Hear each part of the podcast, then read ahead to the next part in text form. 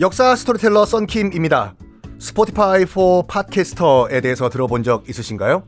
팟캐스트를 가장 쉽고 빠르게 만들 수 있는 플랫폼입니다. 여러분도 저처럼 팟캐스트를 만드실 수 있습니다. 어렵지 않아요. 설명드릴게요.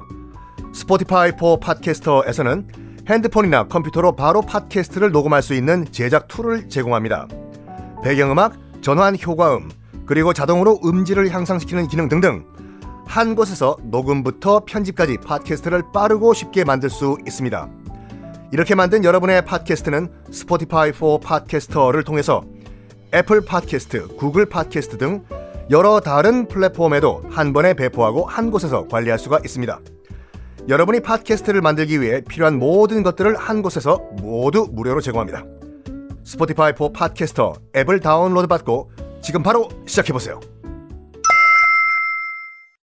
네, 여러분 안녕하십니까. 역사 스토리텔러 썬킴 인사 드리겠습니다.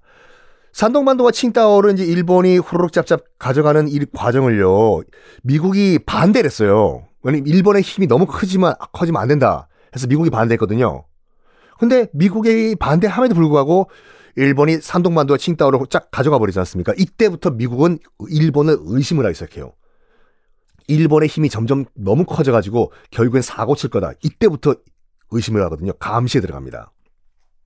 그리고 1922년, 1922년에 미국 주도로 일본군의 군비 증강, 특히 해군력을 제한하는 국제 협약을 밀어붙여요.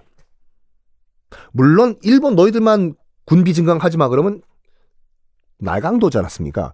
그래서 영국 너희도 오고 미국 우리도 참여하고 어 우리도 해군력 해군 숫자를 제한할 테니까 일본 너희도 제한을 해. 단 비율이 좀 다르다. 우리 미국은 5, 너희 일본은 3 해요. 일단 일본도 동일합니다. 어, 그래. 와카리마스. 그러면 일본 해군의 숫자는 줄인다데스. 해요. 일본은 왜 그랬을까? 일본은 나름대로 머리를 잘 썼어. 병력 수만 줄였지. 그때부터 무기를 최첨단화를 해버려요. 이때부터 미국과 일본은 서로 장군이요, 멍군이요 서로 치고 빠지고 치고 빠지는 수싸움을 하게 됩니다.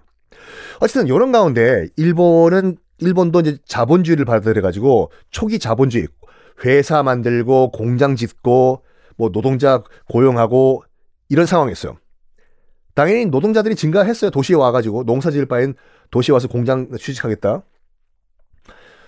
근데 뭐 노동자 노동 뭐 인권이란 게 뭐 정확하게 그 확립돼 있던 것도 아니고 뭐 노동자들 월급도 안 주고 박해도 하고 공장 사장님이 사장님 나빠요 이것도 이러니까 슬슬 일본에서도요 노동 운동이 일어납니다.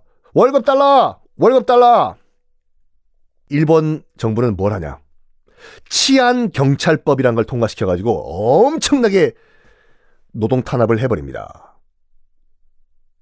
그런 과정에 1912년에 메이지 덴노가 꼴까닥 죽어요. 메이지 유신을 일으켰던. 그리고 그 다음 덴노가 아, 즉위를 하는데 다이쇼 덴노라고 해요. 우리식 발음으로 하면 대정 일본 왕인데 굉장히 허약하고 어리버리 비리비리비리한 덴노였어요. 당연히 봐봐요. 지금 노동운동은 치고 올라가죠. 일본의 덴노는 어리버리하죠. 어떻게 되냐? 아, 노동 운동이 엄청나게 불꽃처럼 피어오릅니다. 그러면서 민주주의에 눈을 뜬 거예요. 우리 노동자들 권리를 달라! 우리가 이 나라의 주인공이다! 하면서. 그래가지고, 어, 요 기간, 1912년 메이지 일본 왕이 죽고 어리버리 다음 덴노인 다이쇼가 집권을 하면서 노동자 운동, 민주주의 운동, 이 불꽃처럼 어, 핀 1912년부터 1925년까지 요 기간을 다이쇼 데모크라시라고 일본에선 불러요. 말 그대로 다이쇼 민주주의 시대예요. 솔직히 민주주의가 많이 이때 발전을 했어요. 일본 같은 경우에도. 투표를 할 수 있었지만 모든 사람이 다 투표할 수 있던 건 아니었거든. 그 이, 이전만 하더라도 요때 다이쇼 데모크라시 요때 드디어 25살 모든 남자들은 다 투표권을 받습니다. 여자들은요? 여자들 참정권은 나중에. 그나마 남자들은 25명, 아, 25살 이상이면 누구나 다 투표할 수 있는 민주주의 한 스텝 업그레이드가 돼요. 그런데 여기에 또 큰 변수가 등장합니다. 자, 1925년이죠.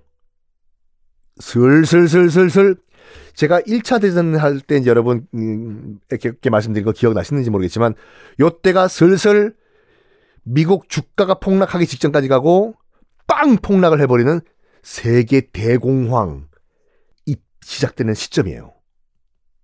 세계 대공황에 관련된 이야기는 1차 대전 때 한번 참고해 보세요. 당시 미국이요 전 세계 경제의 47%를 차지하고 있었어요. 절반의 절반. 미국이 무너지면은 당연히 프랑스, 도, 영국, 독일은 말할 것도 없고 독일은 1차 대전에 져가지고 지금, 지금 구석기 시대예요. 다 무너지고 초기 자본주의가 꼽히고 있던 일본도 타격받고 전 세계 경제가 무너지는 거예요. 도미노처럼. 그래서 요거를 미국 대공황이라고 안 부르고 세계 대공황이라고 부르거든요. 초기 자본주의 일본도 엄청나게 타격을 받습니다. 세계 대공황 직전까지 직전에는 하루에 70개 이상 회사들이 부도가 났어요. 일본이요. 그리고 누가 내 돈 가지고 회사 차렸겠나? 은행에서 대출 받아서 어 회사를 차렸겠죠. 일본도. 근데 줄도산을 하니까 회사 회사들이 대출금이 회수가 안 돼요.